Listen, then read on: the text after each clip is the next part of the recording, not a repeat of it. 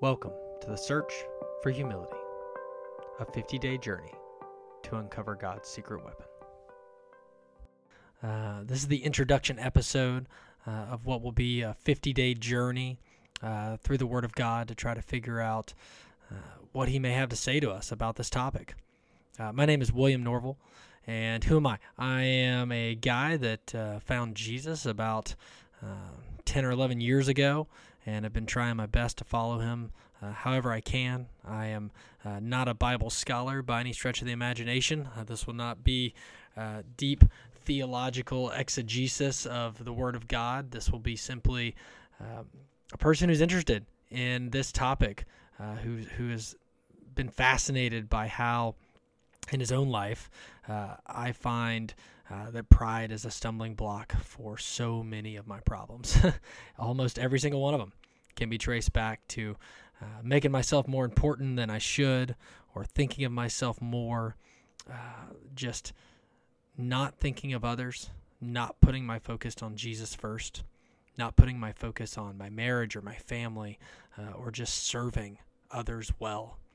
I just continue to find this a stumbling block to me, and so I, uh, I've taken it upon myself to just uh, try to follow this along in whatever way I can. And the biggest uh, person who has continued to uh, walk with me on this journey is uh, John the Baptist, someone whose life I have just become fascinated by. Uh, the verse in John 3:30 uh, in the ESV it says, "He must increase, I must decrease." Uh, in the message, it says, "I must become less, he must become greater." I think he exhibits that in such an amazing way. This is a man who said, you know, he was unfit to untie the sandals of the Messiah. Uh, yet Jesus eventually said, uh, Of those born among women, there has been none greater than John the Baptist. Uh, my guess, my thought, is that Jesus saw something special in his heart, that he knew that he was a man that truly wanted to elevate Christ above himself. I mean, even think about the scene, right? So, so Jesus could have been baptized by anyone in the world, uh, and he arguably didn't even need to be baptized, right? He's the Son of God, uh, but he chose John, and I just have to imagine that he had to choose him because of his humility. Because I don't think I could have held that. I don't think I could have owned. Uh, the idea that I baptized the Messiah. I think I'd tell everyone. I think I would just walk around wondering, how great must I be that God chose me to baptize his son. Yet Jesus knew that John could handle it. Jesus knew that his his ultimate goal was to serve the Lord.